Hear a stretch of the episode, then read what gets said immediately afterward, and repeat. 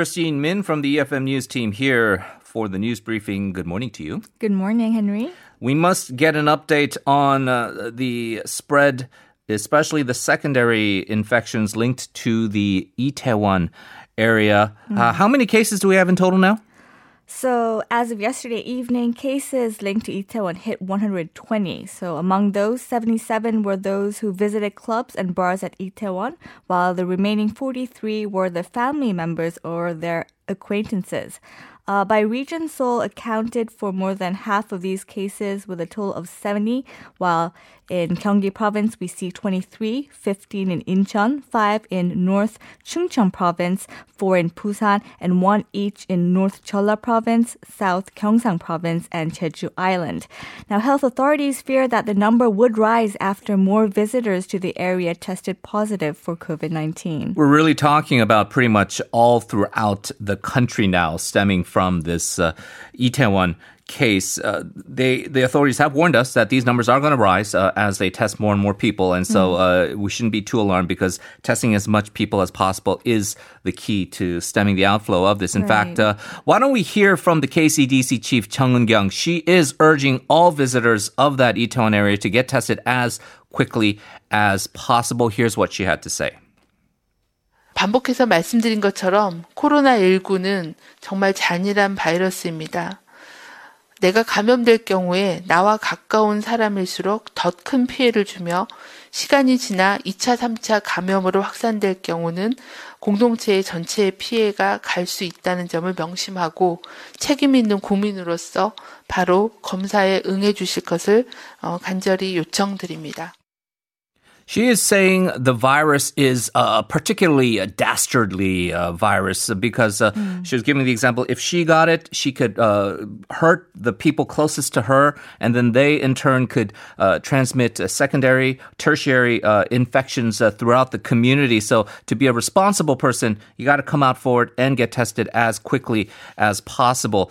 there's been some controversy in related to this uh, here, Christine, where over in Incheon, the authorities there say they plan to file a criminal complaint against a, a private academy instructor for lying about his occupation after a recent visit to a club in Itaewon. Could you give us details on this? Yes, so yesterday we had stories about this instructor who tested positive for COVID 19 on Saturday after visiting a nightclub in Itaewon about a week earlier. Uh, during his interview with the Incheon's quarantine officials, the 25 year old reportedly told them that he had no occupation, though he had been teaching at a private academy in Incheon as well as privately tutoring middle hmm. school mm. students as well. Um, apparently, so his his words there didn't match his travel history, which is why the quarantine officials and the police conducted a probe into his case and found that he had been teaching young students at the Hagwon and as well uh, privately tutoring others as well. Right. So, so far, 11 people have been infected by the instructor, and this includes seven students and four adults as well. Reportedly, uh, most of these students were wearing face masks mm. while taking classes at this hagwon that he was teaching. Some people might say, oh, well, if you're wearing a mask, uh, how did they get infected? Yeah, so medical well, medical experts uh, they've been repeatedly warning us and telling us that wearing a face mask does not guarantee 100% protection from COVID-19. While it does lower the chances of infection, wearing it simply does not mean that, you know, we're all safe. Also, apparently, the classrooms there at the academy there were not that big, meaning mm. um, the distance between the instructor and the students were less than two meters.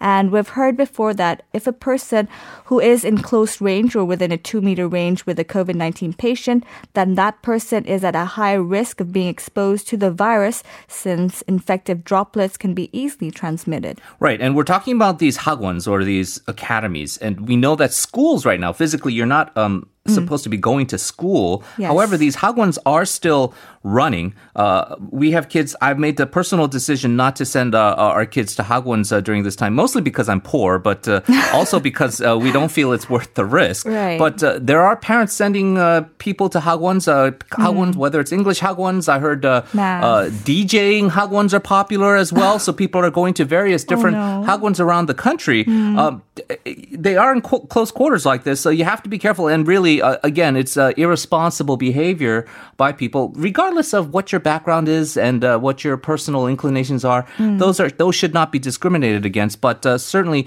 we do want you to be as uh, transparent as possible. Uh, if anything, not just for yourself, but to keep uh, people around you healthy. But you made the point about masks. Let's talk about masks because uh, there was a time when uh, people were very much uh, urging um, and uh, nervous about the fact that perhaps they couldn't procure enough masks. Uh, The government did have a rationing system, which has eventually allowed everybody to access masks. Uh, some people may have thought the masks were a bit uh, expensive, and so maybe uh, there was an expectation that the prices would drop. Some reporting came out to that end, but uh, those reports that there was a price drop in masks have been dismissed, right? Yes. So earlier there were me- media reports that the price of the face mask would be cut by 200 to 300 won, setting the new price between 1,200 to 1,301. But like you said, the public procurement service yesterday evening dismissed the claims, saying they have no plans to cut the prices for the face masks. Also, an official um, there said that in order to do so, they would have to settle an agreement with the companies that manufacture and supply the masks, stressing that it's a decision that they cannot unilaterally make. Meaning that uh, they, they are not a, a dictatorial government that can just uh, arbitrarily uh, set the prices. These are also uh, somewhat market driven as well with the manufacturers and what the costs are. And of course, uh, once it comes to market, how much uh, they can sell it for. So uh, it does look like that uh, media report has been debunked there. Let's talk about uh, other media reports. Of course, a lot of attention paid to these emergency disaster relief funds, Christine. uh, those yes. have been uh, starting to get dispersed and applied for uh, starting on Monday and Tuesday. You had some payments coming out. Others who have applied uh, this week are going to get theirs. This is not simultaneous. Everyone's getting this on a rolling basis. C- card companies are going to send text messages now to notify applicants uh, after their payments have been deposited. So you might find that text message and feel this is great. I can spend this money, but uh, there are limits to where and how you can spend it, right? That's correct. So the payments received in the form of credit or debit card points can be used at most stores around uh, where they receive cards. But this, and sorry, and this includes, I mean, traditional markets, gas stations, convenience stores, cafes, hospitals, beauty salons, and even academies. So that's great. But the money can't be used at department stores large retail shops, duty free shops, golf courses, casinos, entertainment venues like bars and clubs, and it can't be used for online electronic commerce or to pay for telecommunication bills. Also, you have to keep in mind that you cannot spend it outside the district of your residency. So if you live in Seoul, the money can only be used within the city. Again, if you're not sure, it's always best to check with your card company and you can visit their website or call them for assistance. Yeah, essentially, you can spend it anywhere within your neighborhood. Uh, but uh, if it's an entity that might be run by a conglomerate or uh, might be dealing with a, a leisure activity that uh, in this time of social distancing might not be uh, as Appropriate. uh, appropriate, uh, that is going to be the limitation of it. But as you said, you can check their website or uh, call to get uh, more clarification over uh, the uh, limits to how you can spend your funds. Let's move over to politics now. We have the uh, floor leaders of the ruling Democratic Party and the main opposition United Future Party. They're going to meet today and discuss a plan to convene an extraordinary session. Uh, this is actually the first time uh, for the two to meet after they were recently elected. Yes, so rival parties had earlier agreed on the need to hold a parliamentary plenary session before the 20th National Assembly ends. So this is why DP uh, floor leader Kim Tae-nyeon and UFP floor leader Chu Ho-young will meet this afternoon to discuss the details and the schedule of the extraordinary session, which will be the last of the 20th National Assembly. Um, in the session, uh, they're expected to handle major bills aimed at responding to the country's job crisis amid the coronavirus pandemic, as well as other bills, including to prevent digital sex crimes triggered by the nth room case. So there are uh, a slew of bills, hundreds uh, of bills right now pending uh, that. Uh, Need to be, or at least the desire is to have it passed by this uh, end of the 20th National Assembly. We have these two new floor leaders. They're going to lead the next session of Parliament. This is going to be the last session where the opposition actually has almost an equal number of seats as the, the ruling party as it stands right now. So they do have some uh, negotiating power and perhaps some leverage on their side. That's not going to be the case as much in the 21st National Assembly, where uh, we know mm-hmm. that the mm-hmm. ruling party and allies or like minded lawmakers with the ruling party are going to have a huge majority. Uh, already, though, we're seeing a bit of a tug of war of how this new National Assembly is going to take shape, especially with the uh, committees. What are the key conflicts here? So uh, the ruling party is pushing to secure key committee chairs, such as those of the legislation and the budget committees. So the party will uh, officially have 177 seats in the 300-member assembly after it finalized the process of merging with its satellite party, the Together Citizens Party. So the DP now wants to put the brakes on the practice of assigning a main opposition party member to the chairman of the Legislation and Judiciary Committee. It also um, seeks to revise laws to systematically prevent the opposition's intentional obstruction of parliamentary activities and the legislations committee's excessive authority over handling of bills. Meanwhile, um, the main opposition, United Future Party, for its part, believes it needs to keep the ruling party in check and thus wants to secure at least seven out of the 18 standing chairmanships. And of those seven, it particularly wants to secure the uh, position for the chairman of the Legislation and Judiciary Committee, saying that it's been a practice uh, that has been followed since the 17th National Assembly for a main opposition party member to lead that committee.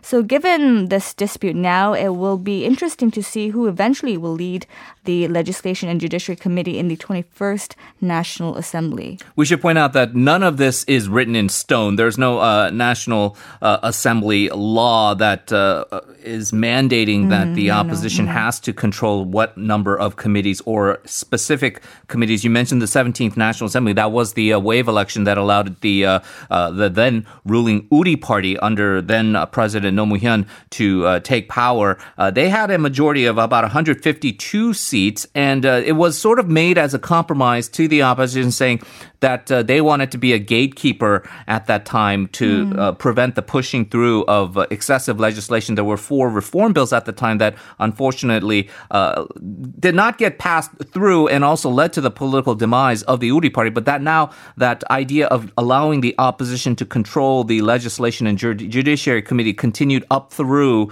uh, today. Uh, even when the parties changed sides as far as ruling party status to opposition party status, uh, they're saying now there, there's close to 180 seats for the ruling party. So uh, if you do it to a straight vote, but there would be really no question of who's going to control these committees. Yes. It's a matter of just finding mm. a compromise and whether this idea of political cooperation uh, is going to hold sway. Yeo Sang-gyu, the former chairman of this uh, legislation and judiciary committee, the outgoing uh, chairman, has been pretty much stopping a, a lot of the uh, needed uh, reform bills that have gone through, and that has what uh, sort of angered the ruling party side to prevent something like that happening mm. in this new session. It's going to be an interesting debate going forward.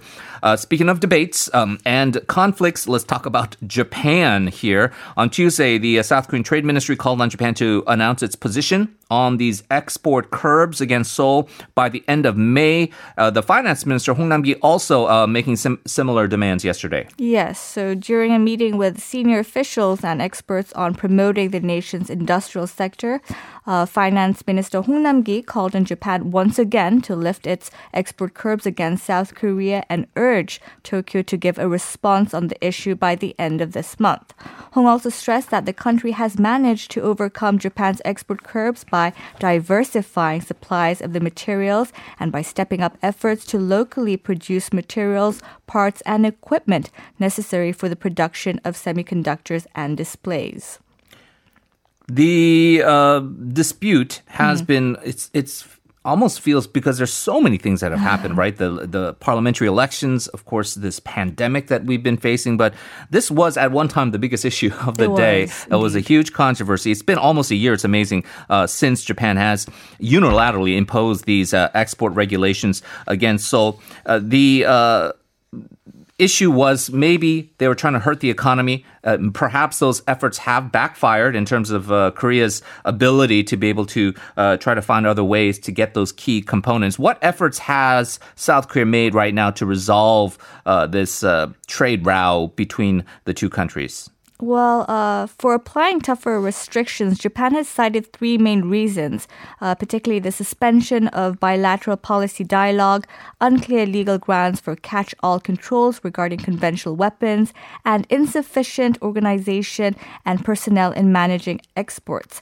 Now, in a bid to swiftly resolve these issues, Seoul has improved all three standards raised by Tokyo, including resuming bilateral policy dialogue last November, and South Korea also revised its trade laws in March to clarify its control over conventional weapons exports, as well as increase the number of staff um, staff for export control programs. And the new laws are set to take effect on June 19th.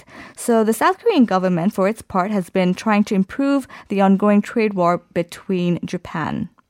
Yeah, and so South Korea essentially is sort of playing by the rules that uh, Japan has imposed, basically to uh, not give them any more higher ground in terms of any justification for these trade routes. But the bottom line uh, for most people here in Korea, and uh, you would expect that uh, if you asked honestly the uh, Abe administration officials, they're just simply angry over this Supreme Court ruling recently in regards to wartime forced labor and the mandate for Japanese companies to reimburse mm-hmm. those victims victims uh, during World War II. So that that's where it stands right now. Uh, relations between the two countries certainly not at a high point. I think we can safely say. Uh, interesting editorial posted in one of the Japanese media outlets, Asahi Shimbun. Uh, there was a story uh, essentially in English saying the pandemic offers a chance for Japan and South Korea to reset relations. What is this article about? So the article suggests that the two countries should move beyond their past and deepen their cooperation in the fight against COVID-19. It said um, South Korea's experience in dealing with the pandemic provides valuable clues to the international community, including Japan. But then it added again that unfortunately there is little tangible cooperation between South Korea and Japan at present due to the history issues and the mutual antagonism stemmed from it. So the editorial ends by saying that it hopes both Seoul and Tokyo recognize the coronavirus crisis as an opportunity for them to resettle their relationships again. Right. And we have to remember that uh, just like here in Korea, we have Cho Jung-dong, the uh, kind of very conservative uh, right-wing newspapers, but then you have more moderate papers like Hankyoreh. Asahi would be very different from Sankei Shimbun, which is very right-wing. Asahi tends to be a little bit more moderate on these kind of issues, and that's mm-hmm. why we're seeing a, an editorial that is a little bit more conciliatory. Uh, but uh, ultimately, it is going to be up to the officials of the respective countries to try to work out an agreement there. Uh, this is also somewhat related to Japan. Christine Young-soo, she is uh, one of the high-profile um, victims uh, of mm, the uh, yes. Japan wartime sexual enslavement atrocities. Uh, she recently came out raising some suspicions about the way donations have been used in South Korea by a civic group that advocates for the rights of these victims. Um, the, after these went public, uh, there, has been a huge media kind of mm. storm in regards to the organization itself and a lot of accusations flying around. Now uh, we hear that she sent another statement. Can you give us up to just, I guess, first catch us up on the controversy? Okay, so uh, Lee Young-soo, the 92-year-old victim, last Thursday raised issues with the financial transparency and integrity of the Korean Council for Justice and uh, remembrance for the issues of military sexual slave by Japan. So that's the civic group there. Mm-hmm. Uh, she said the group did not spend the donations on the victims and use the victims for their cause. She also um, accused Yun Mi-hyang, a lawmaker elect of the ruling party and former head of the civic group, of knowing the details of the deal between Korea and Japan signed in 2015 and keeping them from the survivors. After her remarks, media reports heavily criticized the group and the main opposition party called the group's former leader, Yoon Mi-hyang, to resign from the parliament. Uh, meanwhile, Lee Na-young, the president of the civic group Now, denied allegations of embezzlement or misspending donations, saying that the accusations were attempts to hamper efforts to resolve the issue of comfort women. Unfortunately, we here on This Morning have not been able to delve into this uh, issue in uh, greater detail. It's often hard to find English uh, experts uh, who can uh, really be eloquent on this issue, but we urge everybody to have listened to the News Kongjang, the News Factory, our sister program. They've been doing some really great work in trying to highlight some of the inaccuracies involved with these allegations and how the media has been perhaps misreporting some of these events. So definitely listen to that. you're probably listening to it anyways right now. Everyone listens to the program there. Uh, but uh, with the um, this high profile, of course, advocate Lee Young Soo, and, and really uh, you can't be really critical about what she has to say. What did she clarify in this letter to Kyunghyang Shinmun? So there's three main points she pointed out. First, she wished to see greater exchanges between the students of South Korea and Japan to help the two countries establish future ties. So she is hoping that the relations between the two countries can somewhat better. Uh, second, she also called for the need to overcome past errors or mistakes that were made in the last 30 years while trying to resolve Japan's wartime sexual enslavement. She said this is not to criticize or blame someone, but to move on and adopt a more suitable and transparent method that everyone can understand. Lastly, uh, regarding the 2015 agreement made between South Korea and Japan on the wartime sexual enslavement issue, she requested the details and contents of the arrangement to be disclosed to restore trust in society. Right. And, and once again, uh, just uh, follow along with uh, some of the other uh, more reasonable reporting uh, in regards to this uh, controversy, uh, particularly uh, what News Kongjang has been doing for the past uh, few days. final bit of news here, just briefly, I just want to mention that this notorious GodGod, the operator of the Nth Room, the very horrific digital sex crime scandal, his identity has been revealed. It is Moon Hyung-uk, a college student, and so that was another decision made with all the other alleged uh, perpetrators. I have to say goodbye though, and Christine, I want to give some time to say thank you to you. I believe that you are moving on to bigger and better things. So uh, this is unfortunately your last appearance with us here on this morning, but we want to say thank you for all the hard work, although Aww. it was a very brief time, and uh, best of luck to you in the future. Thank you. Thank you.